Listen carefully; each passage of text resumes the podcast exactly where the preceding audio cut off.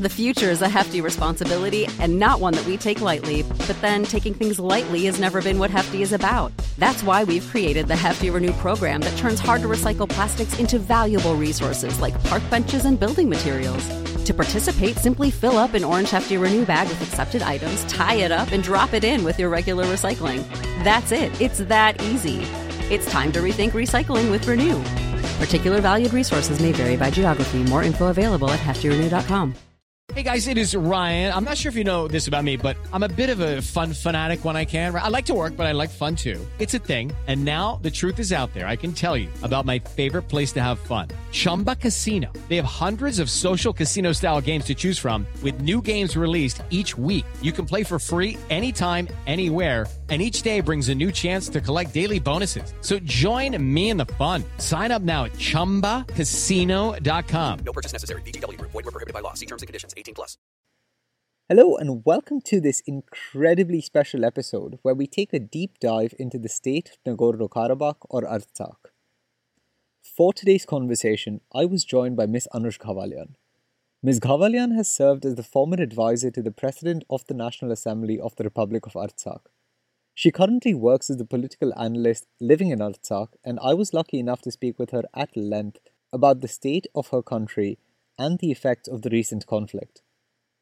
I was rather surprised to learn that Artsakh is governed as though it were a de facto state.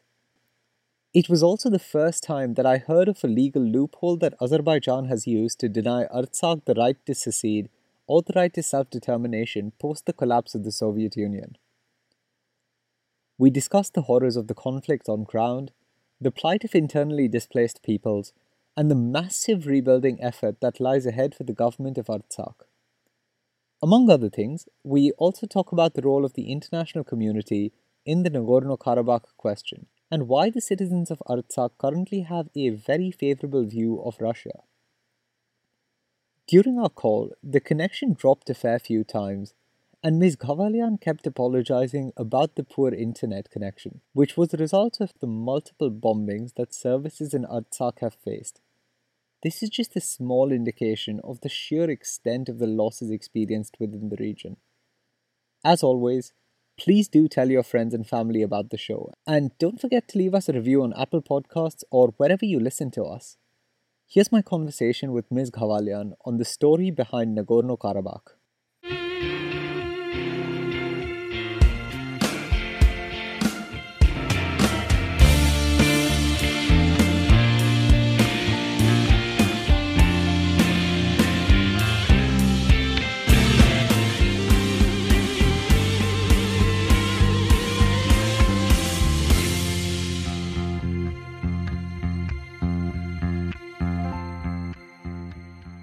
Hello and welcome to this episode of Matterfile, where I have the pleasure of being joined by Miss Anush Ghavailyan.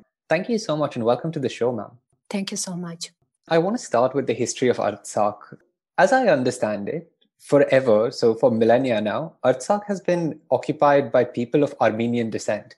When did Artsakh become territory of Azerbaijan and why was it placed under the national rule of Azerbaijan?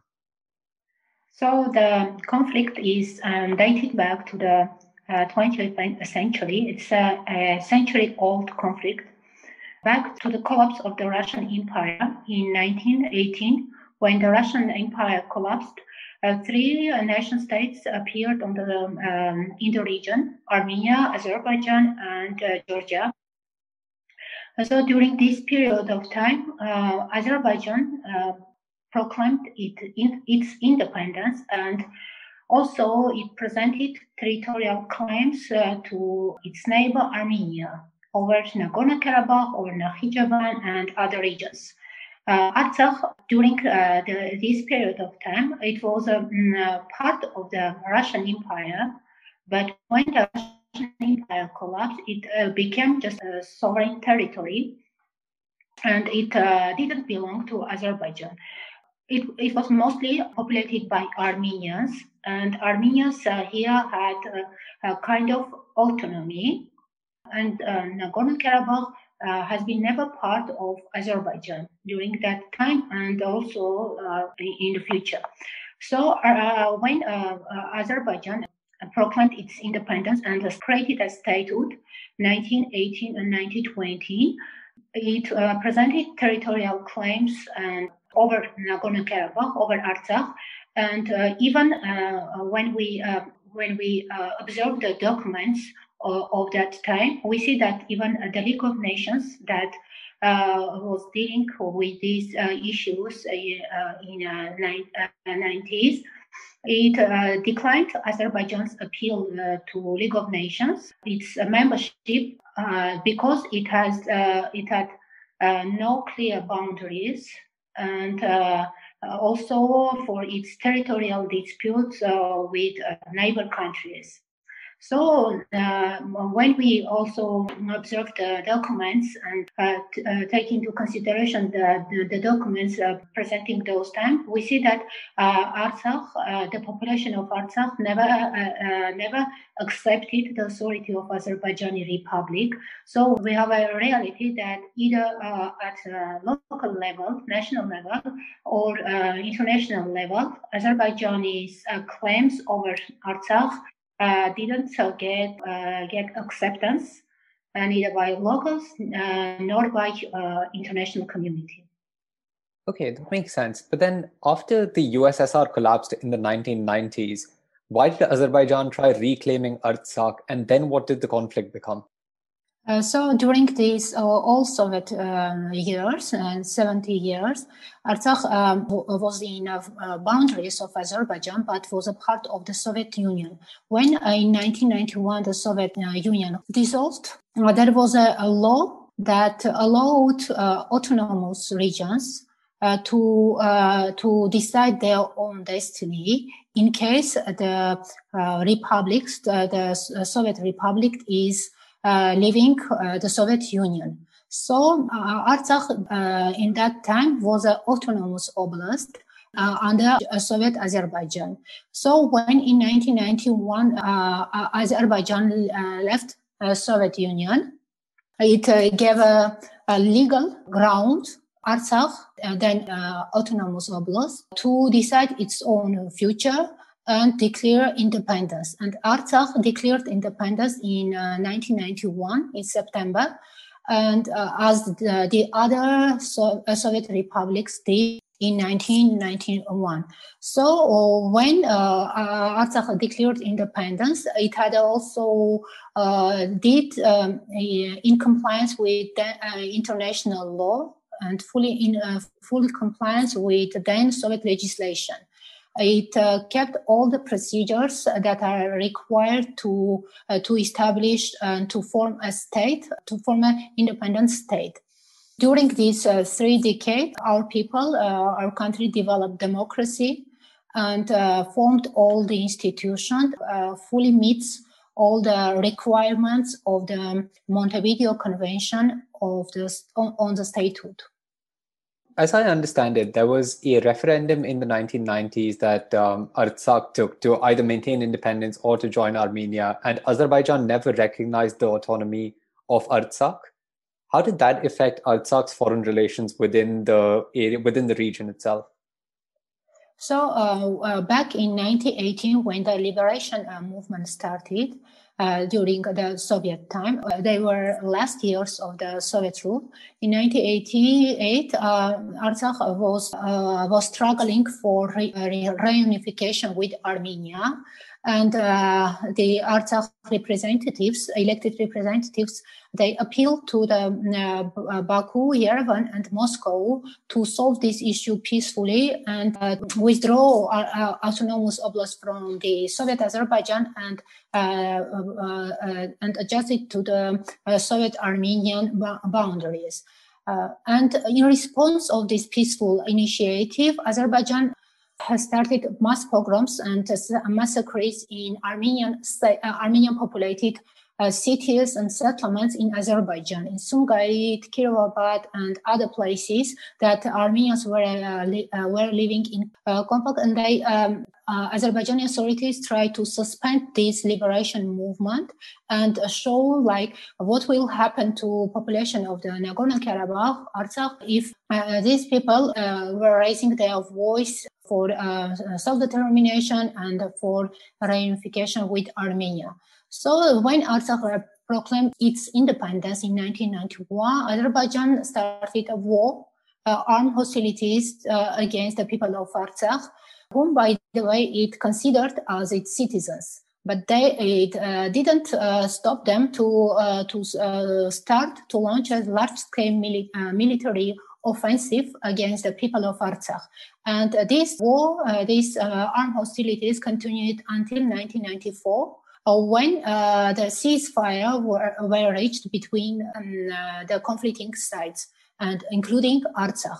Artsakh uh, uh, was a party to this ceasefire agreement and um, what make uh, what makes uh, important in this in this ceasefire document and in this conflict is that when Azerbaijan asked for a ceasefire in in 90s uh, it was uh, uh, it was ready and it accepted uh, that Artsakh is a party to the conflict, and uh, the uh, signature of Artsakh representatives stands this document. But then later, Baku every time used every opportunity to to refuse and to deny Artsakh as a party to the conflict. So, as I understand it, then Azerbaijan and Baku thought that Artsakh was part of Azerbaijan. But didn't Armenia also consider Artsakh a part of Armenia, and Yerevan thought that they had control over Artsakh? How did that change the relationship between Artsakh and Armenia? Artsakh uh, was a part of the Soviet Union in the boundaries of uh, Soviet Azerbaijan. Artsakh uh, has never been part of independent Azerbaijan.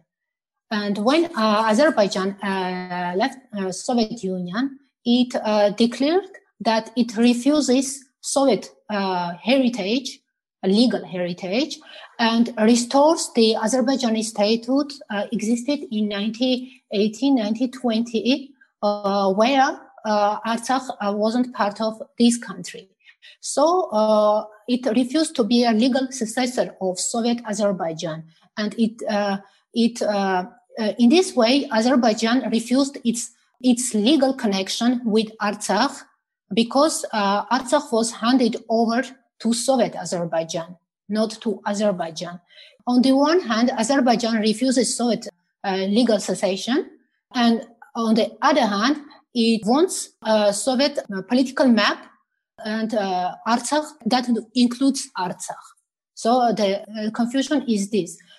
Azerbaijani authorities and their diplomatic corps use this confusion, uh, confusion uh, that uh, uh, the international community is not fully aware of these uh, uh, details, and they they Uh, uh, mislead the international community that Artsakh is a part of Azerbaijan, but it has never been part of Azerbaijan. It just falls in the frames and in the boundaries of Soviet Azerbaijan this makes sense now because even I was really confused about this and I've never heard about this either. So this makes a lot of sense when you spell it out like that. After 1994, though, so after the ceasefire, you mentioned that Baku still thought Artsakh was still part of Azerbaijan. But you also mentioned that Artsakh developed independently. Can you tell us how Artsakh managed to develop as a sovereign nation state and then build up institutions for democracy? during these all years, we had uh, no uh, no connection with Azerbaijan. Mm-hmm. Uh, we are not recognized on the international level, but either uh, we um, Azerbaijani uh, we uh, don't elect Azerbaijani president. We don't elect their parliament. We have no absolute no relationship with Azerbaijan except border incidents and shootings, shellings, and etc. Azerbaijan considers Artsakh uh, the, not Artsakh, but the territory of Artsakh, because uh, if uh, they think that we are their citizens, they didn't uh, didn't um, launch a war against us, they didn't kill us, and so on.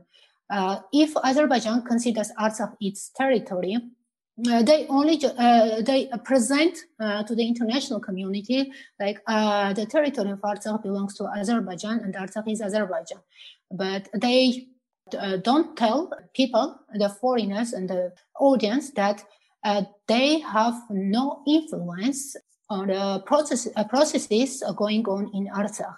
they have uh, absolutely no influence here. Uh, they just uh, just uh, present like uh, it's a part of Azerbaijan. But uh, we almost in three decades we developed democracy by our own, and with the help of, of course, with the help of Armenia.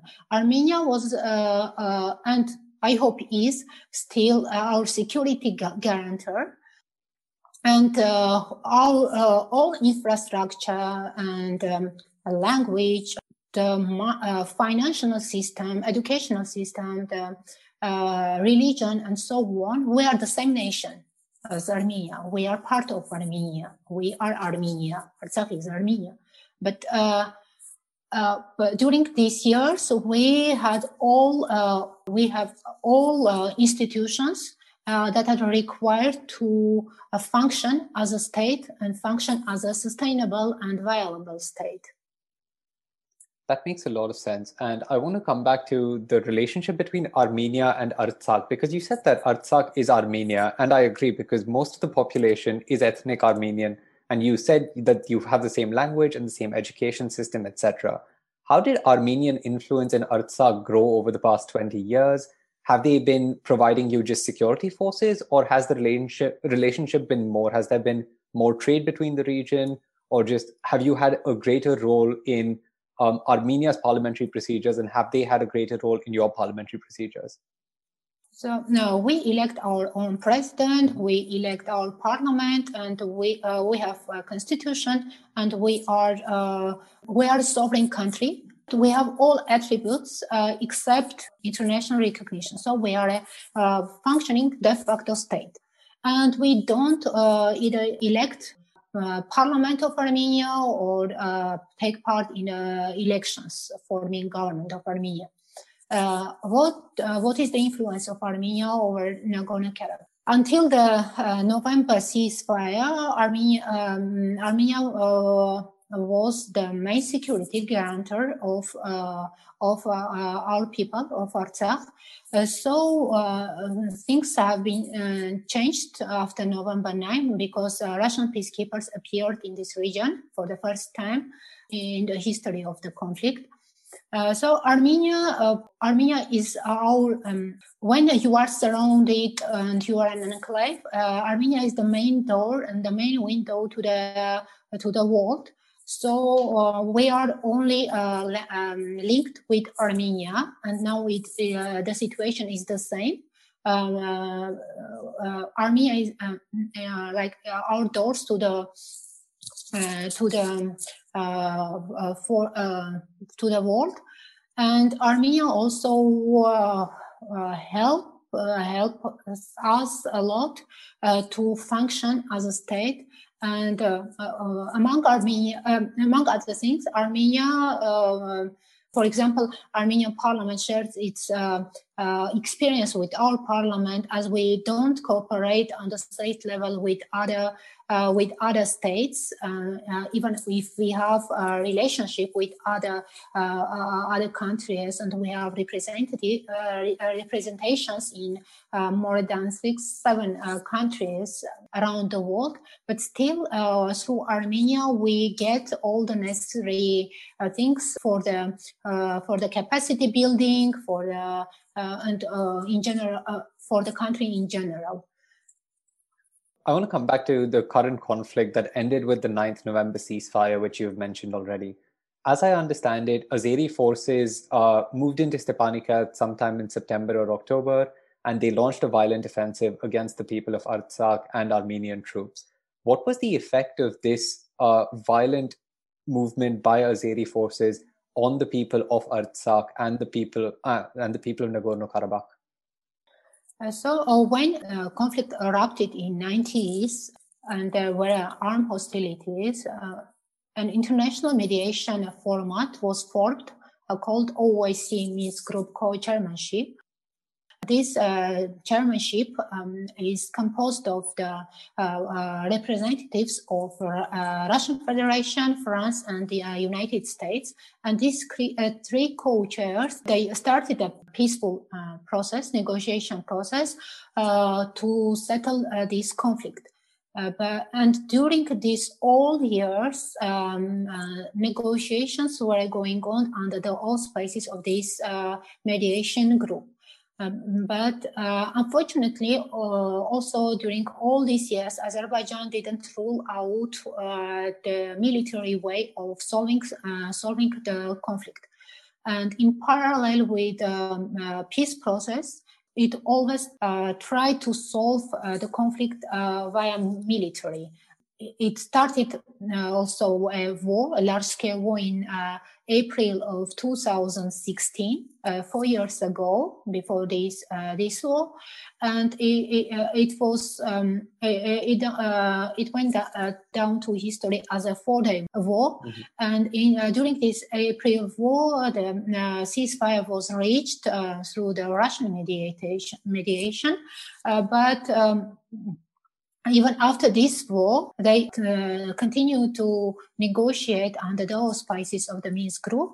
But then came uh, the September, and they were prepared for this war, for launching this war. And uh, this 44 day war showed that Azerbaijan, uh, Azerbaijan not only didn't uh, exclude solving conflict military, but it uh, it, it was ready to kill 150,000 population in order to free this land from Armenians and to take these territories. That sounds awful, and I'm really sorry that the people on Artsakh and on ground in Nagorno Karabakh had to experience this. What have the damages in Nagorno Karabakh looked like right now, and how is the government working to recovering the losses? So uh, this uh, war was uh, was unprecedented one since 90s.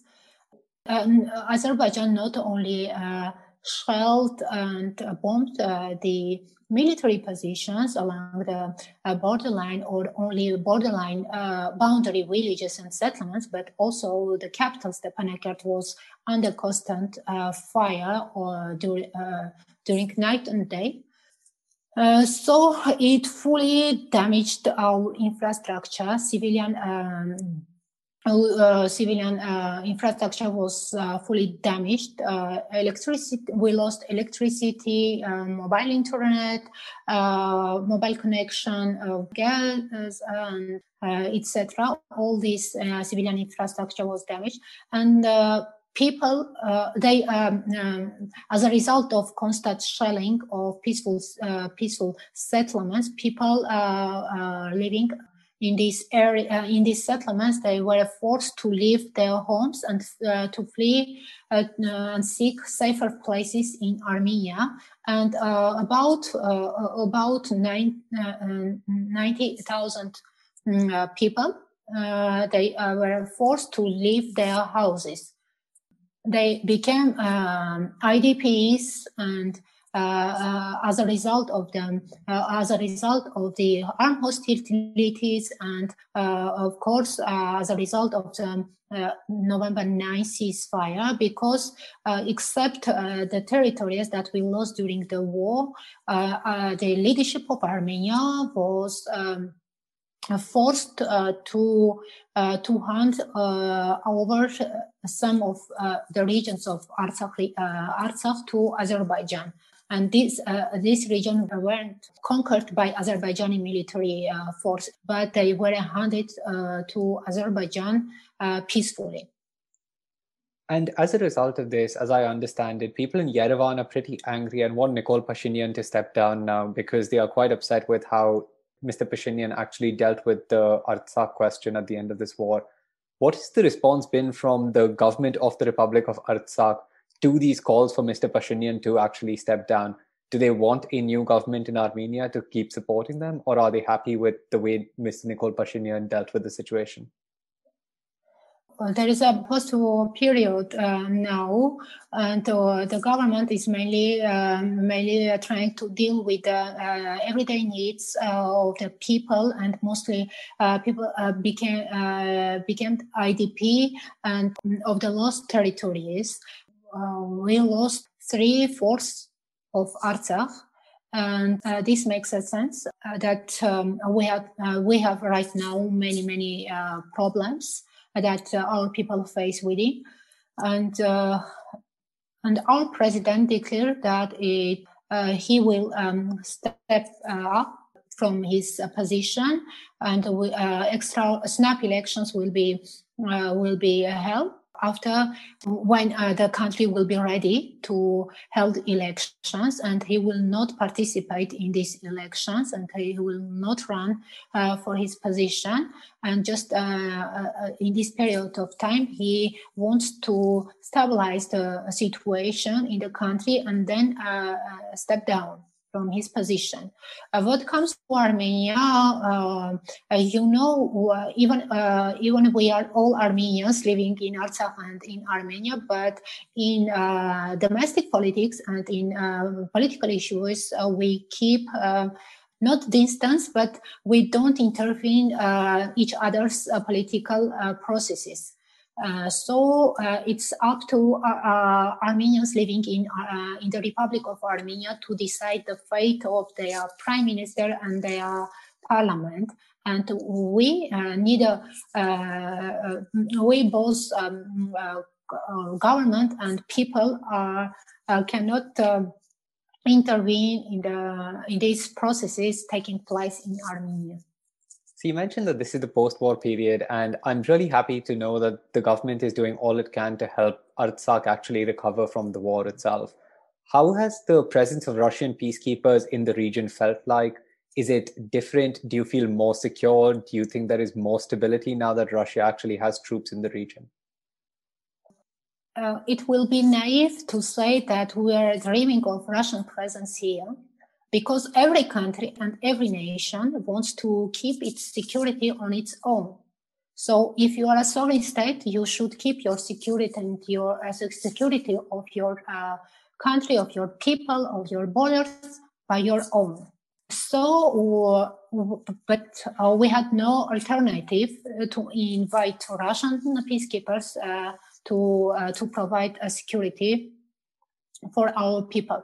Uh, uh, like uh, during the war, we were uh, we were expecting that expected that um, the Western countries, uh, mostly uh, France and USA, that are involved in this conflict as co-chairs and peace mediators, they they are countries that were created in the examples of um, freedom, human rights, and this Western set of values they will understand our uh, strives and our struggle for uh, for deciding our own future by our own. So, but what we get, uh, what we got from the West, uh, were just empty statements and concerns that uh, that we can that uh, weren't able to protect us from other bombs and drones. But Russia, unlike uh, the West and the Western countries, acts rather than speaks. So when on the one hand you have uh, Western empty statements, and on the other hand you, uh, you have Russian peacekeepers, real uh, soldiers with their tanks. So uh, there is no uh, room left for thinking long and inviting them to the region. So Russian uh, peacekeepers now are here and they provide security. And uh, uh, frankly, uh, uh, our people are grateful uh, to them since we feel more more secure and we can freely and safely travel to Armenia to leave Artsakh and came back since Russian peacekeepers are um, providing the security in this corridor and also in the uh, several positions that uh, that are uh, at any time Azerbaijan can uh, resume the hostilities, armed hostilities, and can attack. So Russian presence makes uh, uh, resumption of war unlikely. That's good to hear. Um, do you think that this war and the situation that exists on ground now will increase the pressure on the international community to recognize the independence and sovereignty of Artsakh? Uh, I don't think that uh, the Western country, the West and other countries uh, are ready to recognize the Republic of Artsakh. And uh, I think they just will uh, use uh, this um, this factor for their own interests, and they if they want to get some something from Azerbaijan or Turkey. Um, as you know, Turkey was directly involved in this conflict, and they also engaged a thousand of um, mercenaries from the terrorist uh, organization from the Middle East. And it was done uh, with the direct support of Turkey. So uh, they uh, they are always with Azerbaijan and uh, Western countries, if they want to uh, to um, be engaged in this regional politics, in this regional geopolitics, they should act. Uh, you, uh, but now we see that it is uh, the region is divided under uh, under influence of Russia and Turkey. Turkey has a full control uh, of Azerbaijan, and even uh, Uh, this war showed that uh, the military command was exercised by the Turkish command staff, not by the Azerbaijani one. So they have full control of this uh, uh, of Azerbaijan and uh, uh, via Azerbaijan the territories that are now uh, the territories of Artsakh now occupied by Azerbaijan um, and, and Russian. Uh, Russia, uh, Russian military presence is uh, now in in Artsakh, in, in South Caucasus region in whole. So if West wants to be engaged in this region, they should act and how they can act uh, they can just um, mm, uh, just um, uh, take take these cards uh, to play like uh, we'll recognize Artsakh, but uh, I am not sure that we, they will then will do this. I'm talking about the West acting. The Human Rights Watch is now inquiring into whether Azerbaijan has committed human rights violations against Armenian prisoners of war do you think that just calling out human rights violations is enough from the West, or do, do they need to do a lot more within the region? Uh, when we see that um, uh, uh, human rights uh, organizations like uh, Human uh, Rights Watch and Amnesty International and others, they artificially equalize the actions of the conflicting part, parties. We we uh, we are very disappointed uh, on those uh, human rights institutions and their reports. So when on the one hand you have uh, so many proofs and uh, recorded on the uh, in the videos uh, by Azerbaijanis themselves uh, themselves that how they um, commit war crimes, how they torture both combatants and civilians, and they record the videos and then circulate it in social media these uh, videos and these proofs and uh, these acts uh, and these committed acts of war crimes, uh, they didn't uh, find an adequate and proper response from these uh, human rights institutions, human rights organizations.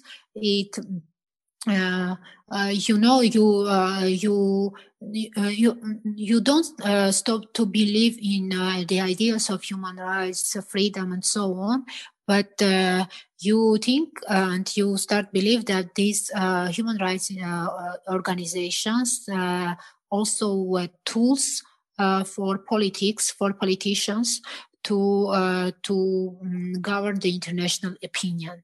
So if you are a human rights organization you should do your job properly and defend human rights not to serve to the politics.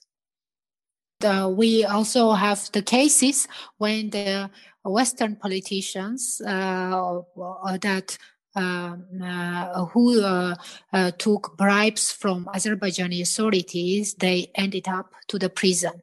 And uh, the latest case was related with an Italian MP, and we see how this ends in the end this must be really disheartening for the people of Artsakh and the people of Nagorno Karabakh who have been so, so adversely affected by this conflict. What do you think lies in store in the future of the South Caucasus region? Do you think that there is going to be some sort of stability coming into the region soon? Or do you think Azerbaijan might still think of military action as a tool in their toolkit and continue trying to annex Artsakh? I think the uh, Azerbaijani goal is to conquer the whole Artsakh, the territory, and expel us from here. Uh, it uh, not uh, once showed that its intent is to uh, to take uh, the whole territory of Artsakh, and uh, they are not interested in the fates of people living here. And um, uh, they are just saying like, uh, go and live in your Armenia, in your Yerevan. Uh, what are you doing in our lands? But you know, for example, me and my friends that who were born in Artsakh, who build their houses and live for generations in this land, we can just uh, give up and say, okay, if Azerbaijan wants this territory, we should uh, give up and uh, uh, and start to live in other places, settlements of Armenia. But, but I am sure they uh, they uh, for the future they have uh, this plan and they uh, their final purpose is to take the whole territory of Artsakh and expel all Armenians living here. so uh, I don't think, uh, even if Azerbaijani president declares that the conflict is over for Azerbaijan, I don't think that uh, conflict is over. The war is over. Um, uh, the military uh, actions are over, but the conflict is not solved yet. When one side of the conflict is not satisfied with the results, it can uh, this conflict cannot be solved and cannot be over. Uh, so uh, I don't say that um, we are going to retake our territories back right now and so on, so on. But for us, for example, uh, my uh, native village, uh, Talish, it's a, village in the northeastern part of uh, Artsakh, now under occupation of Azerbaijani of Azerbaijan. The Azerbaijani armed forces took this village in September and um, our house and uh, the graves of our grandmas, grandpas are there. So for me uh, personally, even personally, conflict is not solved. If my house is under occupation, if if my uh, I can't visit, uh, not uh, only live but even visit the graves of my ancestors, I can't th- consider the conflict is over. That sounds actually quite distressing. What result do you think will Artsakh be satisfied with? At what point do you think that Nagorno Karabakh will be happy and will say that the conflict is over for them? If I say that uh, Azerbaijanis should leave this region, uh, it will not be uh, uh rational, at least. And I hope the Azerbaijanis also uh, come to the uh, to this idea that neither us nor them are going to leave this region and our homelands.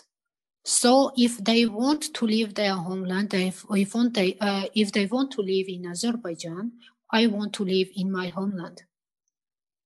So uh, for me, uh, the conflict can be solved when uh, uh, there is no side that is not satisfied with with the result of the conflict uh, resolution. So uh, if they want to uh, to live there in their homes, I want to live in my home. When uh, they take my home, and they uh, can uh, can allow themselves to buy advanced drones, Turkish uh, Bayraktars and Israeli-made Harops, they have money uh, for buying these kind of things and they can uh, take our homes and can uh, take our villages and our churches and etc and right now we can do that. It doesn't mean that uh, that they have rights and we have no rights. So just they have uh, they have the military advantage right now. But it it also uh, should not be an incident for and the international community, I think, should uh, draw conclu- uh, draw some uh, conclusion that military advantage uh, should not be used against human rights. Just one final question before I let you go, ma'am. Do you have any news sources or any books that you can recommend for us to read so that we can get ourselves acquainted and inform ourselves about the current situation in Nagorno Karabakh? We have um, uh, local news agencies, and we have uh, uh, that uh, covers also news in English. So it will be uh, uh, will be convenient for you to follow this Artsakh Press. I can send you some links, and you can follow these media platforms for the future. Yes, please. And I will definitely put the links to Artsakh Press and the other media links on the show notes for this episode itself and I would also strongly encourage all of you to follow Ms. Ghawalian on Twitter because she provides an incredibly up to date source of what's going on on the ground in Artsakh. For now, thank you so much for joining us and giving us your time, ma'am. This has been incredibly useful and eye opening for me as well. Thank you so much, Mr. Kapoor, for inviting me uh, to uh, your Matterfile broadcast. So it was a pleasure to speak to you and your audience about my country and about the fate of people uh, living here. Thank you so much. Okay, round two. Name something that's not boring. A laundry? Ooh, a book club. Computer solitaire, huh? Ah, oh, sorry, we were looking for Chumba Casino. That's right. ChumbaCasino.com has over 100 casino style games. Join today and play for free for your chance to redeem some serious prizes. ChumbaCasino.com. No purchase necessary. Full prohibited by law. 18 plus terms and conditions apply. See website for details.